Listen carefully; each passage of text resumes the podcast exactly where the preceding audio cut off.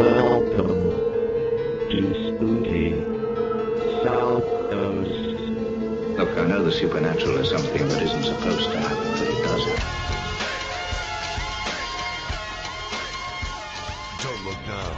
Let's. AM 1420, WBSM presents Spooky South Coast with your hosts, Tim Weisberg and Matt Costa.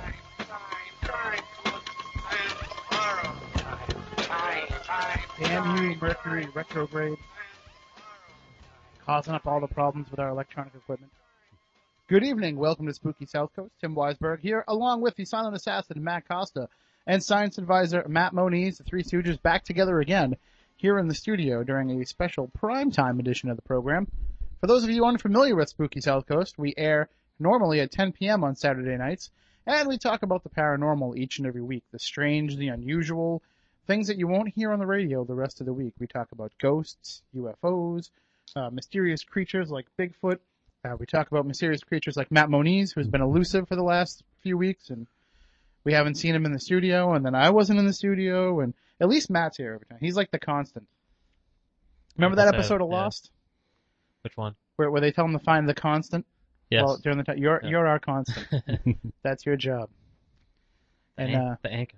the and uh, also it's uh, he who will save protect us. By the way, did you Yes, watch it? I did watch Okay, it. Excellent. Did you look it up? Did you go to Lostpedia? Uh, I did. Excellent. That's the way to do I, it. I had to.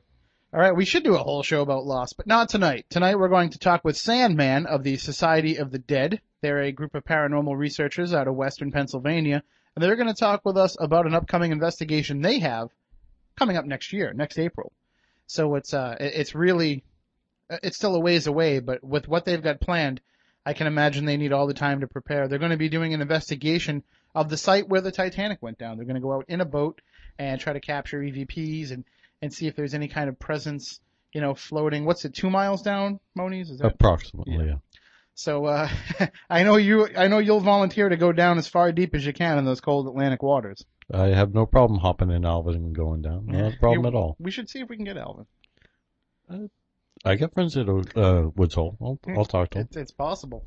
We could. Uh, we could find out. We'll get a grant. We'll get a, a, grant, a research grant to go out there and investigate it. But uh, anyway, we'll talk about all that stuff with Sandman in just a few minutes. Uh, for those of you who are home and near your computer, if you want to jump on justin.tv slash spooky south coast or just go to spookysouthcoast.com and click on the Spooky South Coast TV link, you'll be able to see us live in the studio. You can see me kind of shaking my fist at the computer when it misfired earlier. And I said, damn you, Mercury, retro- Mercury retrograde. Dr. Turi taught us about that last week. Matt. He told us that Mercury is going retrograde and that that will cause all kinds of problems with electronic equipment because we did have a whole bunch of problems with electronic equipment early in the show last week. I say bring Keith and Carl Johnson back into the uh, This- studio. This is more, uh, this is less likely to be demons and more likely to just be gremlins. It's, uh, you know, it's more, uh, just the technology of the studio is what it is. Gotcha. Basically, we have to come in here and, and good thing we have our constant because we have to time travel from the 1940s into the 2000s So it's in gre- about five minutes. so it's about gremlins in here. Yeah. That means we don't leave food in here after midnight. Not after midnight, no. And never ever get them wet. So, uh, what were we talking about? Oh yeah, paranormal. Oh yeah. and uh, we will we will join Sam in just a few minutes. But if you would like to join in the conversation, you can call us anytime during the program. 508-996-0500, 508-291-0500. You can also email us, spookycrew at spookysouthcoast.com. We can get your questions uh, via email that way. You can also jump into the chat room on Spooky South Coast TV, and you can log in there and then ask your questions that way as well. Matt is monitoring it as we go along, so if any questions pop up there, he'll be sure to ask them. A little bit later on when we're talking to Sandman, we're going to play some EVP, some electronic voice phenomena. For those of you who are unfamiliar with this, it's basically uh, when you go out and do a paranormal investigation, you take a, a digital recording device or, or some sort of tape recorder along with you, and it picks up voices that you can't hear with your own ears, which are supposedly spirits trying to pass on messages.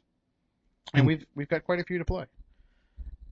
So, and and I know that you have a very critical ear when it comes to EVPs, Matt Moniz. Yeah, I've I've gotten a few in my day. and I'd like to hear the uh, what the what the listeners out there think. So feel free to call in and comment on them a little bit later on. Now, what else do we need to to plug here? Oh yeah, Twitter, the spooky Twitter feed. Uh, every day, there's more and more people signing There up is. for it. it. It puts the pressure on us to make sure we actually send something out there. Although I think most people that are on Twitter, they have like 500 things that they're following, and they don't really pay attention to everything. But I know that Yeah. they're anxiously awaiting their spooky South Coast updates. Have you started your own Twitter yet, Matt? I have not. No. No, You- I downloaded Twitterberry, did you? but I did not uh, sign up. You know, you know Yeah. what's funny is like he had a MySpace for a while and it was in the top friends of spooky, and then it disappeared. You know, it, it just seems like he he begrudgingly accepts the fact that there's social networking out there, and then after a little while he's like, yeah, no, forget it. Yeah. They're actually finding me. I try to get off the uh, the uh, boat before it sinks. There you go. Oh, Way to do you have where's to, segue? to, to keep with the uh, theme of the show tonight. Do you have do you have a Facebook? Um, I don't have a Facebook. Okay, because we we keep getting all kinds of requests on on the Facebook, and folks, I apologize if I don't accept them quickly, but I have no idea how to use Facebook. Well, Yeah. But I'm working on it. We have that paranormal one too. What's that? that? Paranormal social network. Oh yeah, I don't know Yeah. anything about this. This is this is your area. What was that one? I'm not a very social person. Hmm. Can't remember the name of it. Anyway, look up Paranormal Social Networking, and I'm sure we're there. Yeah. All right. Well, we have a lot of breaks to take in this first hour, so why don't we take the first of them? When we come back on the other side, we will connect with Sandman of Society of the Dead, and I think he's going to have another one of his investigators with him as well. We'll talk to them about their plans coming up to investigate the ghosts of the Titanic. And hey, what do you think? You know, maybe you think that it's a grave and it shouldn't be disrupted. Maybe you think we shouldn't be out there trampling in graveyards and, and trying to catch the voices of spirits on our tape recorders. Give us a call, 508-996-0500, 508-291-0500, and we will be right back with more here on Spooky South Coast.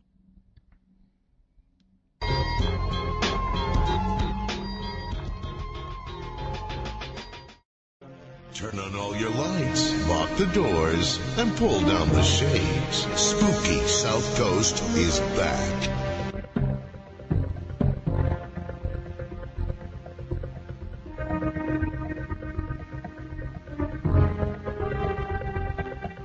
Welcome back to Spooky South Coast. Tim Weisberg here, along with the silent assassin Matt Costa and science advisor Matt Moniz, pointing for the benefit of the in-studio cam. Uh, we are going to be doing some investigating coming up. That's what we were talking about during the commercial break. Some upcoming stuff that we're going to be working on, including one that's going to be open to the public, and uh, we'll have more details for that really soon. Uh, but before I forget, I do want to let everybody know that August 28th at the Brockton Rox Stadium, Campanelli Stadium in Brockton, uh, the Bay State Paranormal Center and the Brockton Rox are going to be putting together a paranormal night. That'll be August 28th. There's going to be a, a psychic baseball giveaway, which I'm guessing is they're just going to come out there and throw nothing at you. But there's going to be a psychic baseball giveaway. There's going to be uh, mediums there. There's going to be tables set up. There's going to be all kinds of stuff going on. Spooky South Coast will be there, and uh, it's it's going to be a great time. Uh, I believe it's a Friday night, August 28th, paranormal night. So mark that on your calendars now. If you'd like to get tickets, you can go to brocktonrox.com, and you can also, uh, you know, take the whole family because Campanelli Stadium is a great facility, and I can just imagine they're going to really do it up. They have a lot of fun promotions. I believe one of their co-owners and their director of fun, as I believe is his official title, is Bill Murray. So maybe, maybe Ghostbusters video game coming out. Maybe who knows? I'm not. I'm not saying he's going to be there. I'm just saying. Yeah. Maybe we can make something happen. All right. Well, let's go to the phone lines, and we will talk to our guest, Sandman of the Society of the Dead, and he's got uh, Dave, Megan, and Kenny, also from Society of the Dead, hanging out with him there as well. Good evening. Welcome to Spooky South Coast. Are, are you there, guys? Hello? Hi. Oh, we can barely hear you. Okay. Well, we'll try to talk a little bit louder. okay, thank you. We have uh we have uh, Mercury Mercury retrograde, as Dr. Turi told us last week on the show. So that's causing some technical difficulties. So tell us about Society of the Dead, uh, how you got started.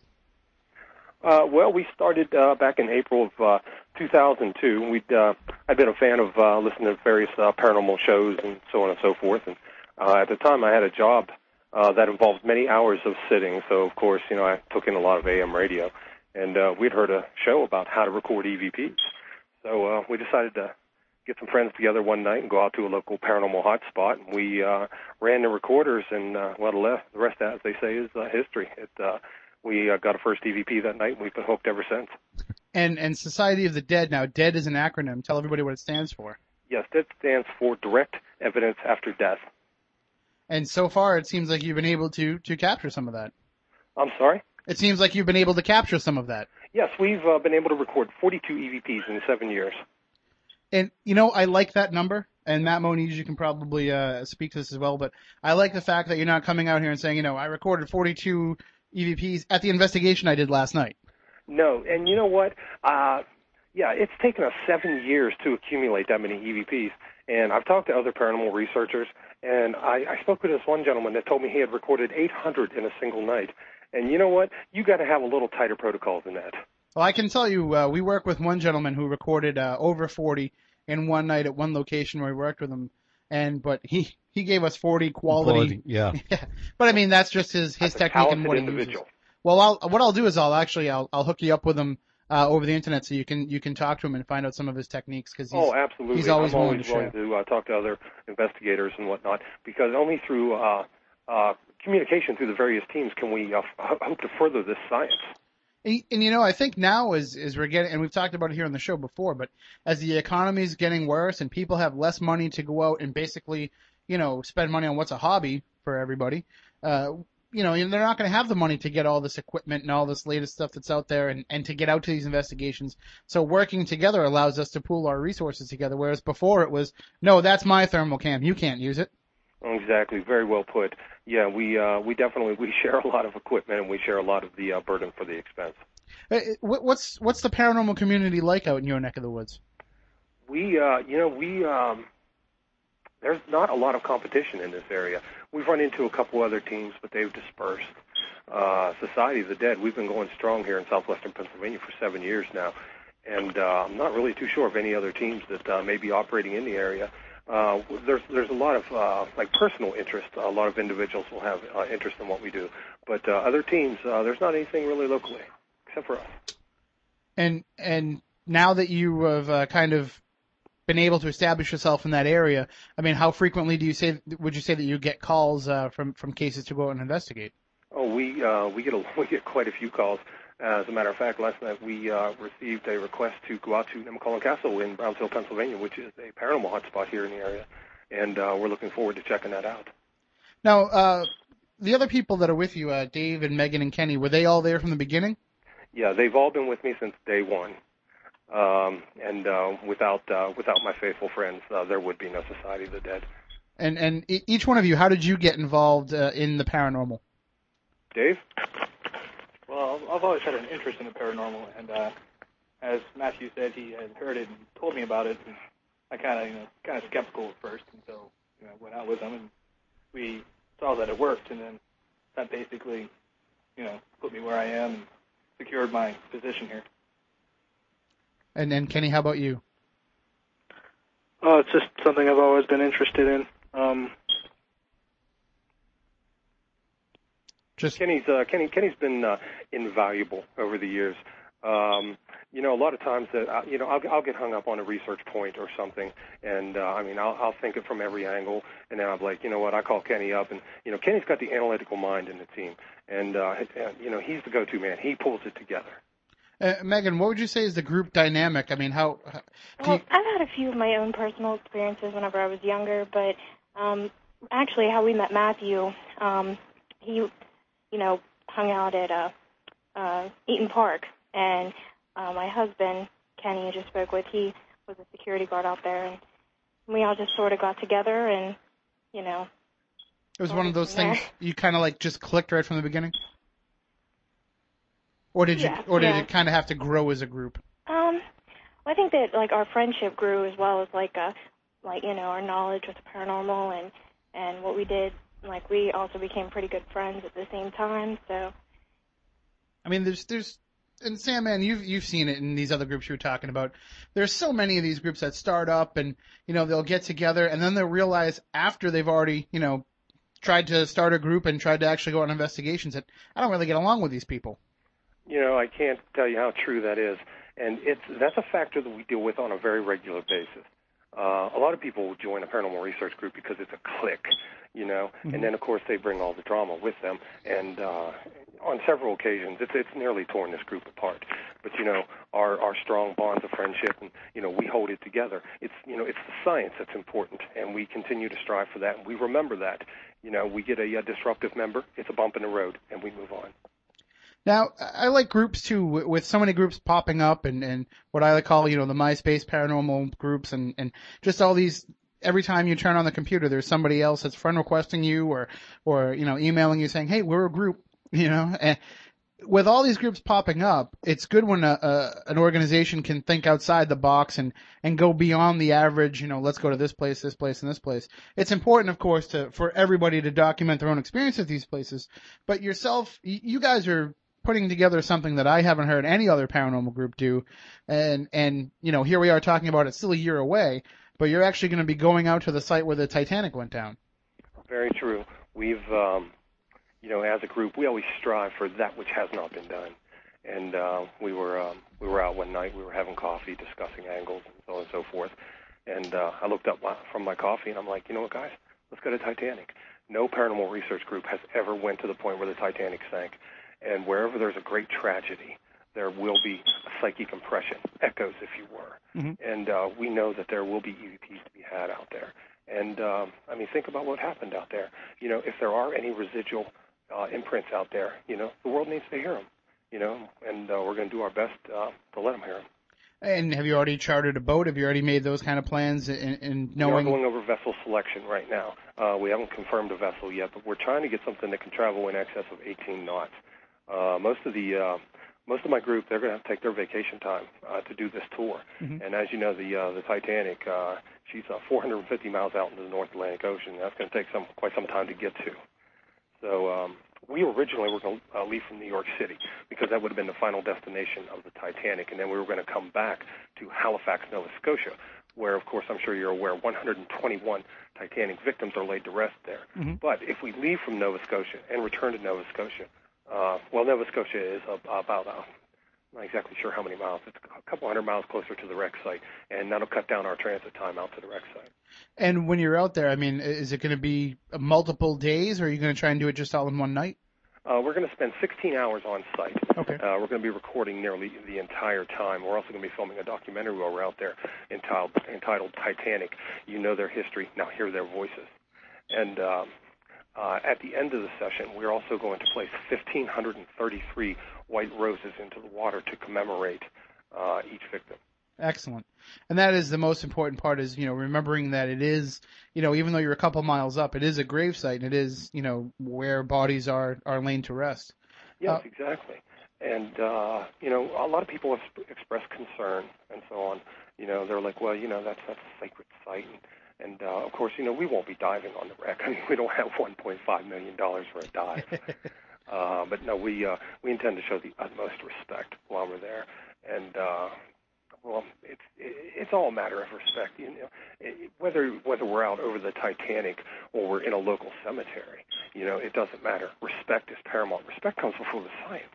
You have to show respect. Mhm. I mean, uh, I mean, they may be spirits, but they're people too, and we uh, we have to treat them with the respect they deserve. Now, and you're just going to be basically recording uh, from from topside, you know, from the surface, or do you have plans of trying to use something submersible, like what they might use to record whale songs? Yes, yeah, I'm glad you brought that up. We are experimenting with a new technique in paranormal research. We are going to try to record the first underwater EVP where we're going to be using submersible mics. Now, of course, we can't lower the mic clear down to the wreck because the pressure, 3,000 pounds per square inch at that depth, would crush a microphone. Mhm. But we will be uh, lowering submersible mics in the hopes of getting an underwater EVP. We don't know how successful we'll be at that, but we are going to try our best. Well, science advisor Matt Moniz, I mean, it certainly sounds like they've taken everything into account. It's not it's not just a matter of hey, let's go out on a boat and, and hang over where the Titanic is. No, right, exactly. I mean, we're there with a very distinct purpose, and uh, Titanic's always been very close to my heart. And we want to uh, we, we we want to see if we can further this. You know, add something to the Titanic chapter for future generations to look back on. And so, uh, Matt, you know, you have been diving yourself for a long time. Uh, I'm talking uh, specifically to our our science advisor Matt Moniz, uh, Sandman, is a a longtime diver, and and I know that he's gone to some UFO sites and other places and, and actually gone diving. Y- you must have some questions in terms of the actual, you know, mechanics of what they're doing. Well, if you're using a, a, are you using a standard hydrophone to lower into the water? We are still having our tech guy work this out. This is uh, beyond my expertise as far as underwater recording goes. And uh, we are hoping to uh, um, gain some more insight into this. We are also, uh, if any of your listeners have any information on side scan sonar imaging, uh, we'd like some guidance in that area as well. Uh, I might be able to help you with that uh, off the radio, and uh, I'll I'll forward you. helpful, sir. I will forward you some information of people I know that would uh, help you. Thank you, sir. Not Yeah, a problem. A vessel, even as deep as the Titanic, a side, side scan sonar image can take a, uh, a photograph of the vessel that comes out as clear as, as a black and white photograph. Depending upon the system, yeah. Yeah, it's uh, very true. It's amazing the connections this guy has. I mean, they just say, Matt Moniz, can you help them out? Oh yeah, I know somebody that can do it. Well, I've been working in the science field 20 years, and you know I've learned to adapt other people's professions to things I want to do. So you you make connections. That's what it's all about. Now, is is there any concern uh, when you're out there uh, in terms of you know just overall safety of yourselves? I mean, obviously, you know, you're not off the coast of Africa. We have to worry about you know Somalian pirates, but it, just in terms, I mean, it's it's kind of a risky venture to to go out there into the middle of the ocean like that. And you know, uh, what what kind of safeguards are you taking in that regard? Well, we had originally wanted to place uh, um, 20 of our people into two small launches and go out over the uh, uh, the site, just like the uh, the survivors would have been in the lifeboats. Mhm. But uh, as I'm sure you're well aware, the North Atlantic in April is not a very friendly place. So unfortunately, we've had to scrap that idea. Um, as far as uh, safeguards go, I'm going to make sure that all my people are wearing uh, life preservers and so on and so forth, and we're going to take extra care with the equipment, as it were, because uh, the, the environment's not going to be too conducive to electronic equipment, as I'm sure you're aware. And uh, the colder temperatures, the battery life's going to be uh, somewhat limited. But uh, these are just bumps in the road. We're bumps in the road. We're hoping to overcome a lot of this. Can I make one other recommendation? Please do.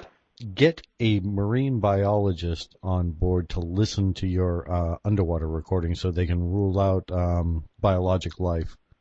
That would be most helpful because you know we uh, we don't claim to be experts. Right. You know we uh, uh, will take any help that someone can uh, can offer us. Um, the first step to wisdom is saying I don't know. Right. You might be able to also find if you got somebody that worked on a submarine in the Navy and stuff like that that worked on their sonar. Th- those people are very adept at being able to separate biologic from mechanical and human uh, generated sounds. We are going to have an individual. I don't think he wants me to release his name yet, but uh, we are going to have a professional wreck diver go with us, who's been down to many famous shipwrecks. Uh, he's never been down to the Titanic though, but he's been down to many others, and we're hoping he can guide us extensively in that area. Okay. Well, I'm, I'm going to ask you the question, and you don't have to answer it if you don't want to. Uh, but when all is said and done, how much is this venture going to cost Society of the Dead? We're figuring thirty-two thousand dollars. Wow. And you're funding that. Hopefully, uh, you're accepting donations if people, want to send you a check. Donations we are accepting. Uh, primarily, the way we're trying to raise most of our funds is we offer supporting memberships of Society of the Dead, where individuals that want to become attached to our group uh, can join us to a supporting membership, and uh, the dues for that are seven fifty per month. And and you also have uh, you also have a, a newsletter that you put out as well, right? Yes, the Paranormal Night Flight, which I would like to add, uh, now has uh, worldwide circulation. Although our numbers are not as high as we'd like them to be, but it is circulated uh, into Asia and Europe and even India. And they can get if they go to your MySpace account, they can get the uh, address to sign up for that there. Absolutely, yes. And that's uh, myspace.com slash cannonball underscore Kelley, K E L L Y. K E L L E Y, yes, sir. I'm sorry, yep, K E L L E Y. And uh, do you want to give out your email as well? Uh, yeah, my email is sandman, S-A-N-D-M-A-N, underscore the, T-H-E, underscore ghost, G-H-O-S-T, underscore hunter, H-U-N-T-E-R, at yahoo dot com. All right, and if people want to get a hold of you, and, and then you can set up however they want to make a donation. And I think you're going to find maybe you'll get some people that call up and or, or will email you and say, hey, you know, I think it actually is important what you're doing because a lot of these spirits don't have any closure. No, no, they don't have closure. That's that's very true. And you know, think about all the tragedies that occurred out there on that water, and and so so many. Um, uh, so many of the victims that you're right do not have closure. I mean, maybe in some small way we can offer them some some, some form of closure. All right, why don't we take a break? When we come back on the other side, we'll play some of the EVPs that uh, Society of the Dead have garnered in the last seven years, and we'll play them for you. We'll tell you what they say, and we'll we'll get what everybody here thinks. And if you want to call in and share as well, 508-996-0500, 508-291-0500. Email us spookycrew at spookysouthcoast.com and justin.tv slash spookysouthcoast. There's a live chat going on there as well. Stay tuned. We'll be right back with more talking about the ghosts of the Titanic with Society of the Dead here on Spooky South Coast.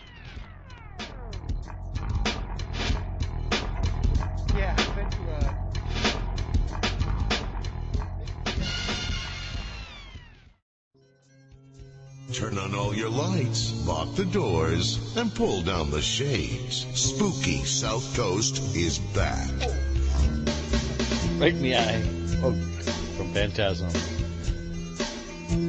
That's why it's good to watch spooky TV.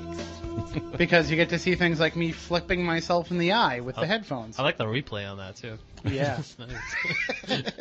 We are getting some lag there.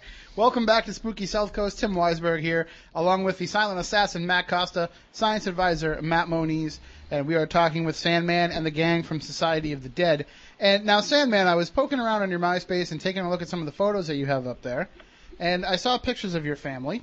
Yes, sir. And guessing by the names of your children, I have to ask you, what'd you think of the new Star Trek movie?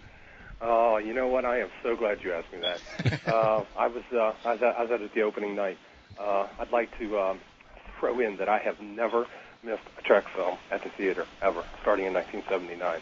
Uh, I'm a diehard Trek fan, obviously uh, from my you, can tell by my children, James T. and Scotty. Uh, I loved it. I thought it was great. A lot of people are uh, complaining about it. Um, I was talking to this one individual. He's like, "Bring Shatner back." I'm like, you know what? He's in his 80s. He's given us most of his life. It's time to pass the torch.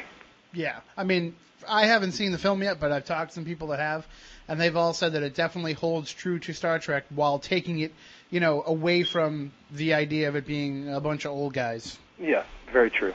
And and as much as we all love it, we have to admit, you know, you only want to see them go on for so long. Sooner or later, everybody retires. Very true. It's time to pass the torch, and I think uh, I think Chris P- Chris Pine and the new actors. I think uh, I think they're going to make us proud. So we have uh, some of your EVPs here that we'd like to play, and, and these are ones that you've gathered uh, over the years. Now, just to reiterate, you said you, you have 42, what you would say are quality EVPs over seven years worth of investigation. That's true. We have 42 EVPs, some of which are gar- are garden variety, but some of which are very very high quality. Okay, well, why don't we play the first one here? And uh, I have the list that you sent me via email, and uh, I don't know if we're going to play them in that order, Matt. Is that how you, you're going to run them? Uh, however you'd like to play them, my friend. All right. Matt Costa, fire off the first one. I saw the people.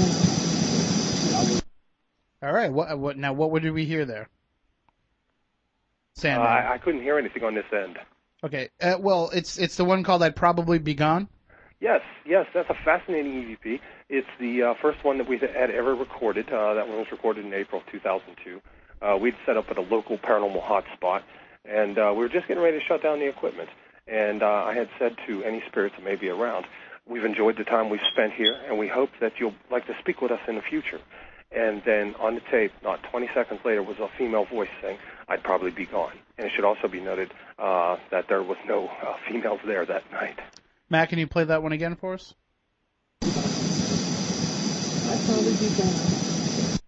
Very very clear on that, I'd say. All right, and and moving on uh, to number two. Matt, if I'm going too fast for you, Matt Costa, just let me know. Okay. All right, here comes number two. What, one more time, Matt? And that is the one entitled "Hello, Keith." Sandman. That is a um, that's a disturbing EVP. Um, there is a um, uh, a certain stone within the same cemetery. Uh, a woman that died supposedly died a very tragic death, and Keith was holding onto her stone, and he was trying to make some kind of connection with her. And uh, that's what I recorded. Now, a lot of people hear different things when they hear that. I hear "Hello, Keith." Some people hear something else. But the one thing you have to admit, that voice is not something that a human vocal cord could produce. Well, one more time, Matt, if we can. It, it definitely does have that eerie, eerie sound to it. Very true. Kind of sends shivers down your spine. All right, uh, number three, Matt Costa. One, one more time. And that is, uh, you told me. Um, that's a, uh, there's a very long story that goes along with that EVP. um, we uh, had been at a um, another um, uh, paranormal hotspot here in the area, and uh, I recorded that EVP 1.75 seconds after I hit the record button, which shows incredible intelligence on the part of the spirit. He recognized the function of the equipment, and he was waiting for me to press record. He, I mean, he he knew how to make an EVP, and he knew how to get his message across. So you told me, Matt, one more time if we can. And it seems to have a very forceful uh, attitude behind what it's saying too. And I believe what he was referring to is uh, when I enter a cemetery or uh, an area of uh, paranormal activity, I like to announce, I say, these instruments with which we yield allow for brief periods of communication between your world and ours. And uh, what's interesting is we had been at that same cemetery the night before. So, I mean, uh, he recognized us. He uh, he recognized what the equipment done, and, and he was waiting. I think it's fascinating. All right, and we'll move on to number four, Matt Costa. Josh loves her. That's all that matters. That's right.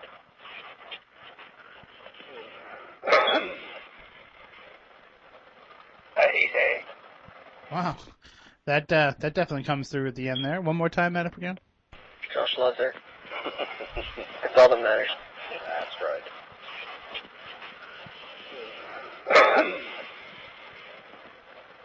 I hate hay. And we're hearing "I hate hay." All right, that's uh, that's a uh, very interesting one. Uh, I can I can uh, probably say the location for that. I don't think the owners would mind. Uh, that's a uh, that's a spot here in southwestern Pennsylvania called Allen's Farm, and uh, it's it's listed on a lot of registers as being one of the most haunted places here in Pennsylvania. And uh, uh, we were training a new team member that night, and uh, he didn't know how to really present questions to the spirits. And I said, you know what? Don't worry about it. Say anything you wish, you know, and uh, they'll either answer you or they won't. So he said, uh, well, here in this barn and all this hay, does it bother you as a spirit? And I'm thinking, wow, okay, that's that was out there. but uh, uh, lo and behold, uh, I was reviewing the audio that night, and clear as a bell. I hate hay. I, uh, the family had lived on that particular farm for six or seven generations.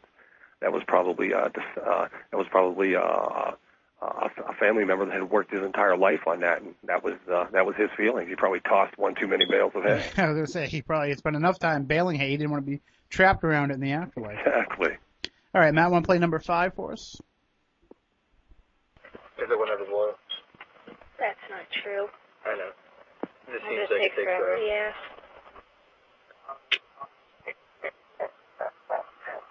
Hmm. One more time, if we can. Is it whenever loyal? That's not true. I know. This It'll seems like take it takes forever. forever. Yeah.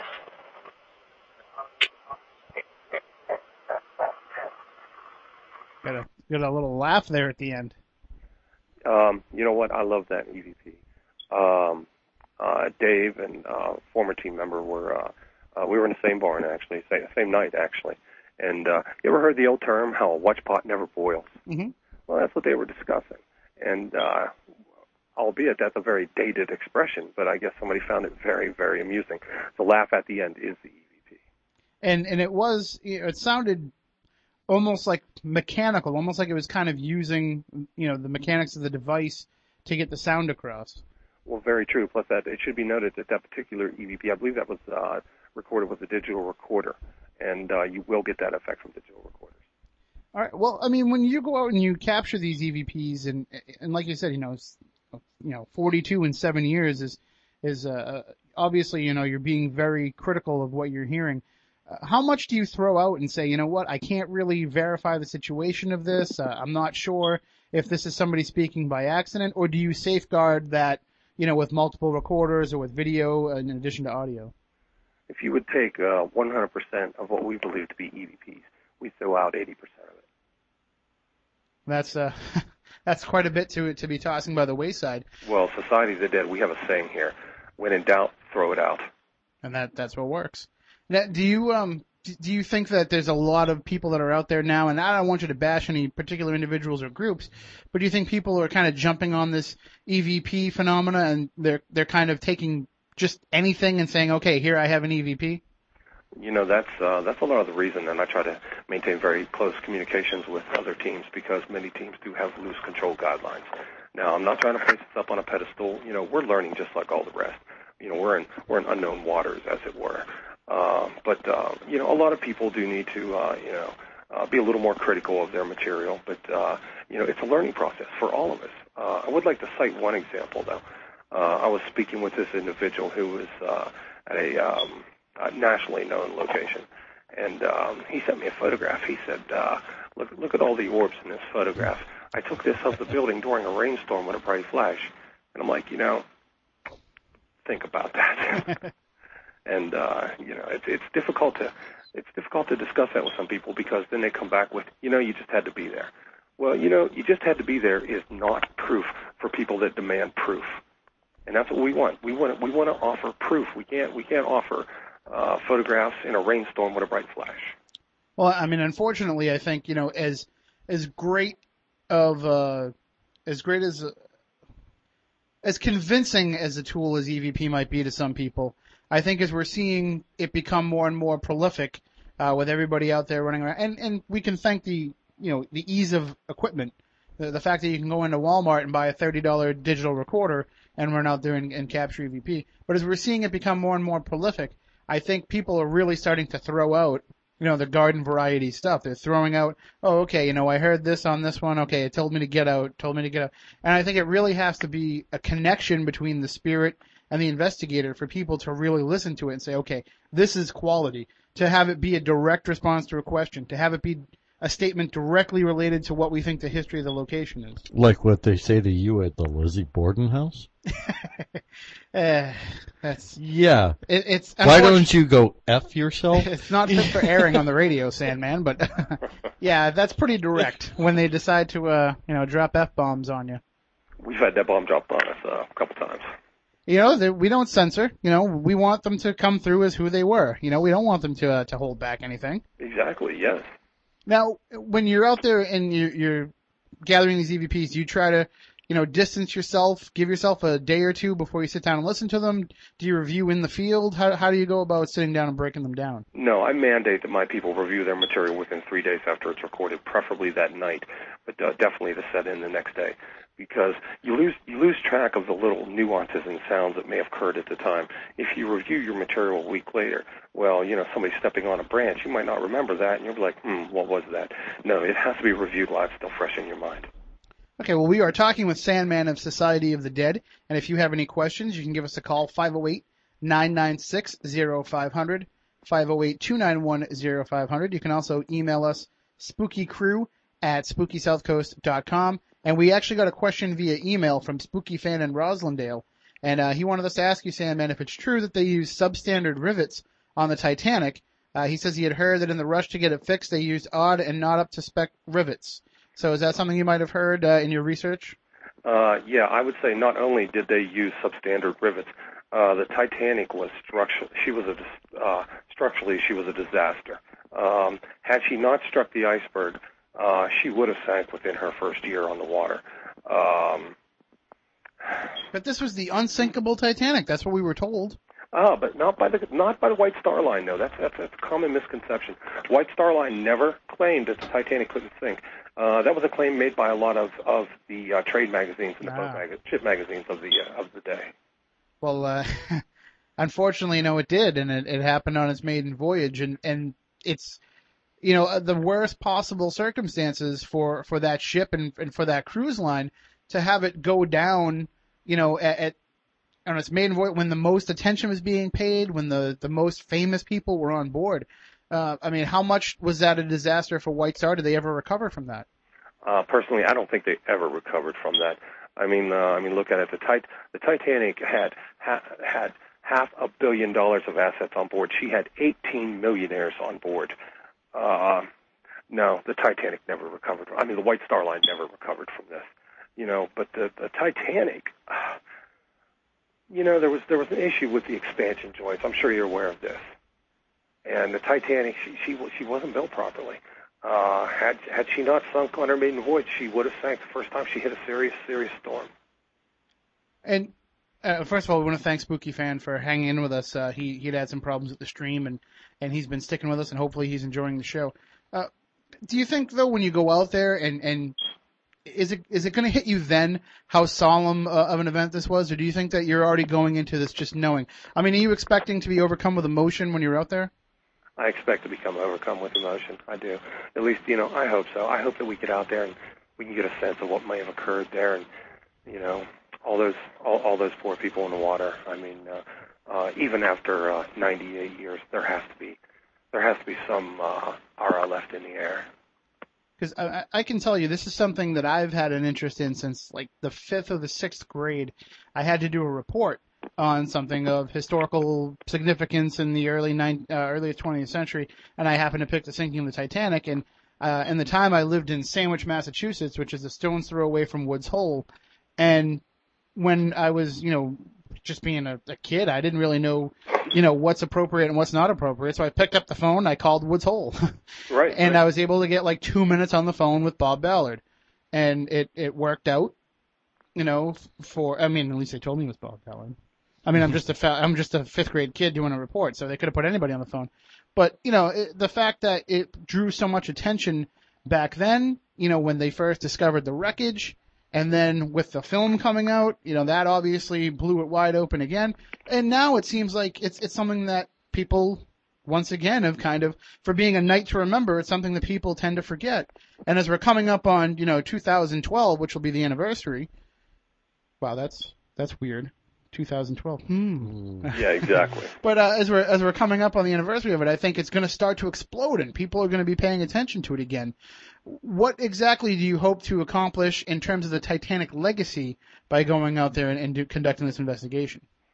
Well, you know, the more the more interest we can generate in the Titanic means that those people, those poor people, will have remembrance. Now, of course, there's no chance that people will ever forget the Titanic, but uh, we can't just turn our back on it and hope that they won't. You know, we want to do our part. All right. Well, we thank you for joining us tonight here on Spooky South Coast and, and talking with us about this. Hopefully, we can talk to you as we get closer to the date, and then, of course, as soon as you get back, we'd love to speak with you and find out what's going on. Uh, well, not only that, uh, if you would like to do an interview while we were on the water, we'd have to be happy to do that. That would be outstanding. You'll be able to get reception out there, and We're and- working on it. We're going to get some satellite time. beautiful. Uh, Absolutely. We're not that far from the Andrea Doria. You want us to try the same kind of test out there? You know what? That's fascinating. Absolutely. All right. Oh, come up sometime, Matt. You get a couch. Yeah. It's not that far. Absolutely. Yeah. Yeah, we'll definitely work something out. All right, my friend. Thank you very much. All right, thank you for joining us again. That's Sandman of Society of the Dead, and if you would like to make a contribution uh, to their uh, cause to, to get out there and investigate the the Titanic's uh, essentially the grave site of the Titanic, Right. uh, and thirty-two thousand dollars is the projected cost of what it'll what it'll take to get out there. You can make a donation by contacting them. Just go to myspace.com uh, slash cannonball underscore Kelly K E L L Y, and you can also email him directly Sandman underscore the underscore ghost underscore hunter at yahoo.com. And if you need those again, just email me Tim at spookysouthcoast.com and I'll forward that information on to you. I'm sure anything you can donate will help. Any, and it, it's not just helping a paranormal group get out there and do an investigation. It's helping to remember the victims of the Titanic tragedy, to remember what happened, and and hopefully uh, to make sure that other tragedies such as this can be recognized for what they were. Uh, it, it we talked about it. It kind of sounds on the surface as being, you know, disrespectful. The idea of oh, we're going to go out and, and try to capture the voice of the ghost of the Titanic, but they're doing it right. They're first of all, they're doing it right from a technical standpoint, a safety standpoint, and just a scientific standpoint, but they're doing it right in terms of the respect that they have. And so we have all the respect in the world for them for that, and we wish them the best of luck on that journey. Well, we're coming up on the news break, but when we come back on the other side, we'll have the week in weird. We're going to be on until about 9:25 and then the Red Sox are going to take over. They've got a primetime game out there in Seattle. And uh, I think it's the last West Coast trip of the year for the Sox, so it'll be our last primetime edition of Spooky South Coast for the year. But uh, we'll be back after the news. We'll talk about whatever is going on that's weird in the world. We'll also take your calls as well. 508-996-0500, 508-291-0500. Right back here on Spooky South Coast. You rang. Spooky South Coast is back. Actually, in reality, I am. Charles Bronson. Here's more of Spooky South Coast. No, Belly, this ain't over. I can smell your fears. I'm not afraid. You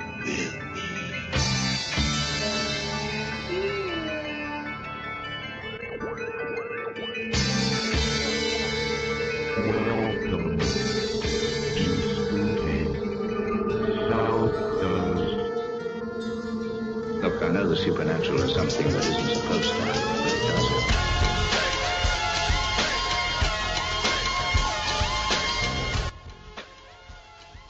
Welcome back. Uh, I'd say hour number two of Spooky South Coast, but we've only got about 15 minutes left in the program. And then Red Sox baseball is coming your way. The Boston Red Sox do battle with the Seattle Mariners out on the left coast, or I, I guess can we call Seattle the left? Yeah, it's it's far up there, but it is the left coast. And you know the the good thing about this is we know for a fact it's their last trip out west, so you know we know we're not going to have to juggle the schedule around too much. Uh, we will be coming to you after many Red Sox games in upcoming weeks, uh, mainly because uh, with the the new way the station works, we're going to be running the post game after the Sox, and then we have to wait until the post game is over before we can come on. So if you're listening to the Red Sox on a Saturday night and it's time for Spooky South Coast, just be sure that we're going to be coming on after the post game. And if for any reason we're not going to stick around and go on the air if it goes into extra innings or things run late, uh, we'll send out an update on our Twitter feed. Uh, that's is uh, twitter.com slash spookysc. And we'll also, you know, post stuff up on the website. We'll do whatever we can to make sure we get the word out there to people that there won't be a show as fast as we can. Uh, because we are going to be coming up against a lot of 7 o'clock games. However, the station has told us that they are going to try to work on a system that will allow us to stream over the internet uh, while the games are going on. So if you go to the SpookySouthCoast.com uh, audio feed or the WBSM audio feed, you'll get it that way. But of course, now with Spooky South Coast TV, we could always just go on the air that way too if we had to. Plug the board into the laptop and we'd be good to go. So, just another option. We'll make sure that you get your spooky fix, folks, we promise.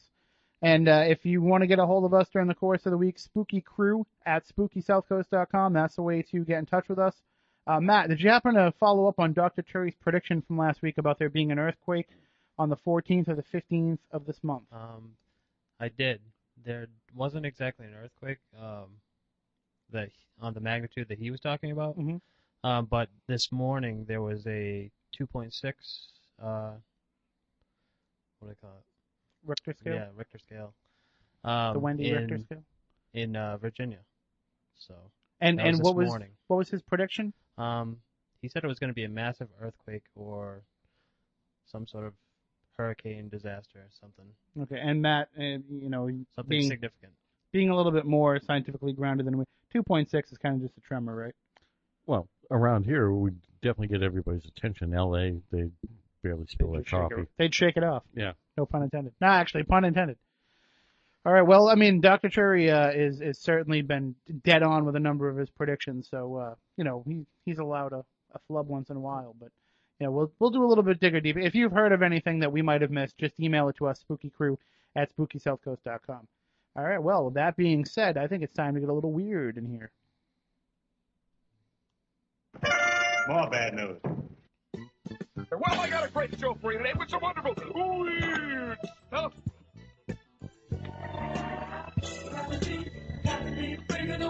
I feel, I feel so very weird.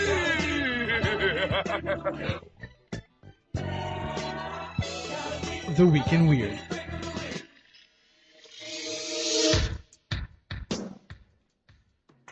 All right. Well, Matt Costa, I know what a fan you are of uh, Britcoms and and British am. TV. I am. And I remember like when we first got uh, Comcast cable, which uh, I we both since done. But when we both got Comcast cable, we were fascinated by the fact they had BBC America. Yep. Blackadder every afternoon, absolutely fabulous. You know, great great programming. Basically, by having BBC America, it allows you to see the shows that American TV are just going to be ripping off and adapting a few months later. Oh, yeah. But uh, apparently, there's a long-running soap opera on on uh, British television called Coronation Street, and it's it's been around forever. And uh, this comes from digitalspy.com. Coronation Street stars are living in fear following alleged sightings of a ghost on the show's set, it has been claimed. Several cast members have been spooked by the presence of a female apparition with long brown hair and a dark jacket.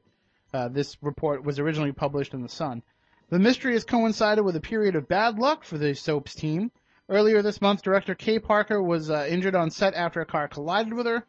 Meanwhile, some stars have suffered personal tragedies, and Simon Gregson, it says Steve McDonald, and Betty Driver, Betty Williams, I don't know if, like, which one's the actor name, which one's the character name, have uh, both been forced to take off time due to illness. An insider explained terrible things have happened, and then there's this sighting of the ghost. It sounds silly, but everyone who's seen it has given the same description of her. The cast and crew no longer joke about the ghostly rumors. The quote continues, they are being treated deadly seriously. It just seems to be one thing after another, so much so that a lot of us are convinced there's more to it than just bad luck. It has been a curse. Sue Cleaver, who plays Eileen Grimshaw on the show, confirmed the rumors, commenting, so many people have seen and felt the strange things that there has to be something to it. So, we've talked in the past, uh, we've done episodes of the show about these movie curses around, uh, you know, the, the Exorcist, The Omen, Poltergeist, uh, right up on through to, to Batman, uh, to, uh, to The Dark Knight. And, yeah, can there be a curse, a spirit haunting a TV show? Sure. Uh, is this kind of the perfect mix of, uh, the Britain, the, the Brit- Britain's interest in the paranormal as well as Coronation Street? Sounds like it could be something that might be trying to drive up some ratings. Sooner or later, you're going to have that ghost in the window, like in Three Men and a Baby, like in the back of. Hmm. That ghost looks an awful lot like Ted Danson in a top hat with a cane. no, that's a teenage boy who shot himself on the set. In the apartment where the, I'm sorry, in the apartment where the movie was filmed. Except it was filmed on a soundstage. Yeah. And there was no teenage boy. And it was a cardboard cutout of Ted Danson. Do you have a cardboard cutout of Ted Danson in your house? Um, You should get one. yeah. That would be awesome. All right, what do you have for us, Matt Costa? All right. It's kind of a. Uh, You're more of a Guttenberg guy anyway. I am. I, I I love the goot. You have a bad case of the goot. I just can't. I, you can't say his name without smiling. Guttenberg. Guttenberg. And he published the first Bible. Okay, good. All right. Speaking of Guttenberg, this has nothing to do with Steve Guttenberg. Everything has everything to do with Steve Guttenberg. A plumber in the UK reeled in agony as his stomach ruptured and the embryonic remains of his twin spilled out. Oh. Ah. I hate when How that do you- happens. I like I like to start a story off with a bang.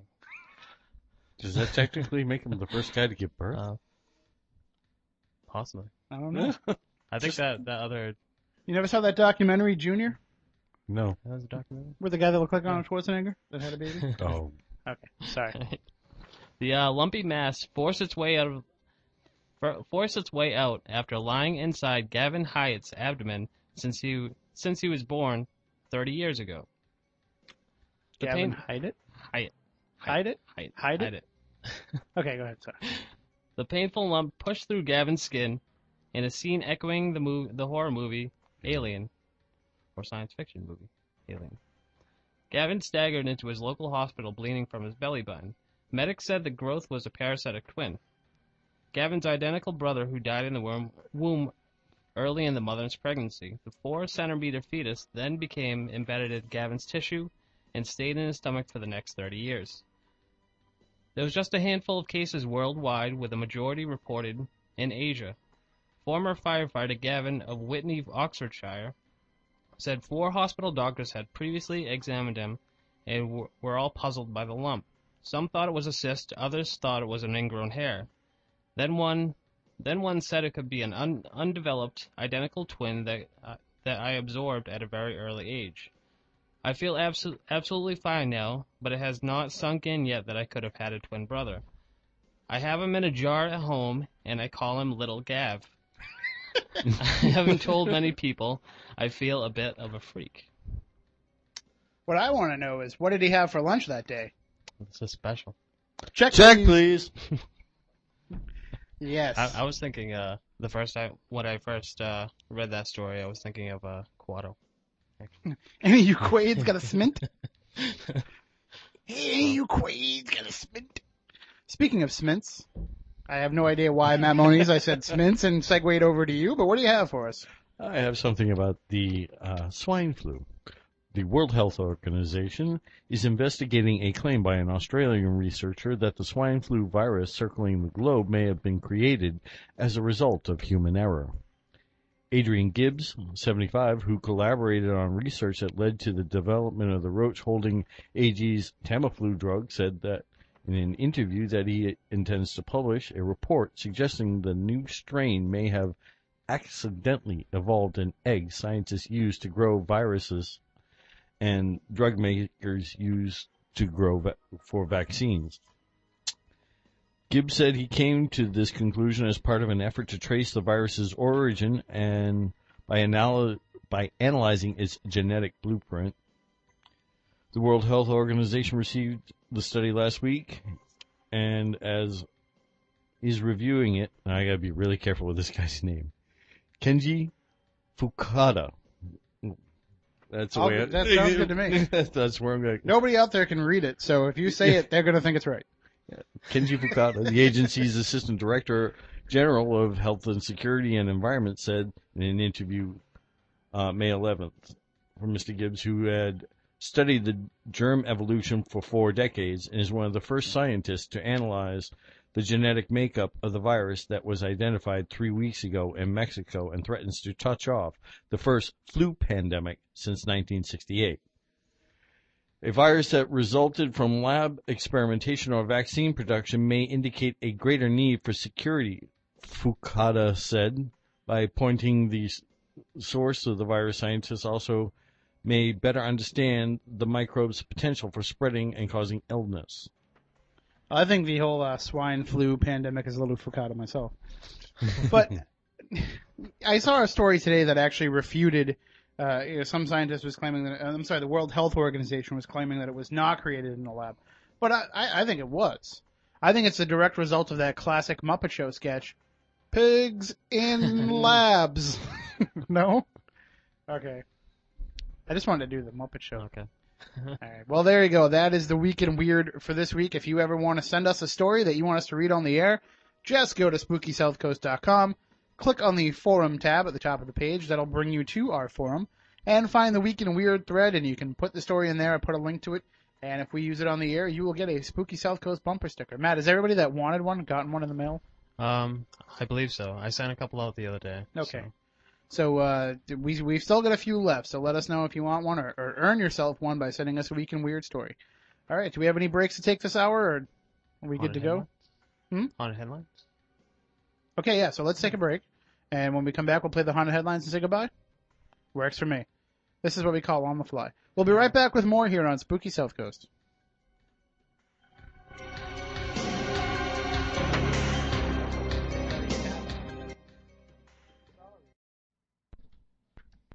All right. Well, we are actually up against the clock, so we apologize to all the haunted headline fans. We'll get it added on to the end of the podcast.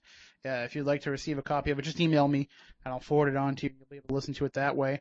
Uh, also, you know, you can always go to the news page at ghostvillage.com and you can read all about the stories that Chris is following there.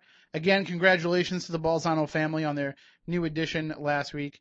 And, uh, they announced the, you know, the world premiere of the latest Balzano right here on Spooky South Coast. So he usually announces when he has a new book and he also announces when he has a new child. So we hope that, uh, Ella Jane and the whole family are doing very well and, uh, our best wishes out to them.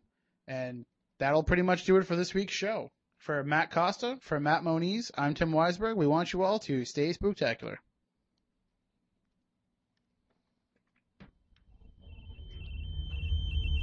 Rest assured, listener, that my time here has not been easy, and what you have just heard was not fiction. Although, in many a desperate moment, I most certainly wish it had been. It's over for now, it seems. Or at least, until yesterday begins again. Tomorrow, tomorrow, tomorrow, tomorrow. tomorrow. Look, I know the supernatural is...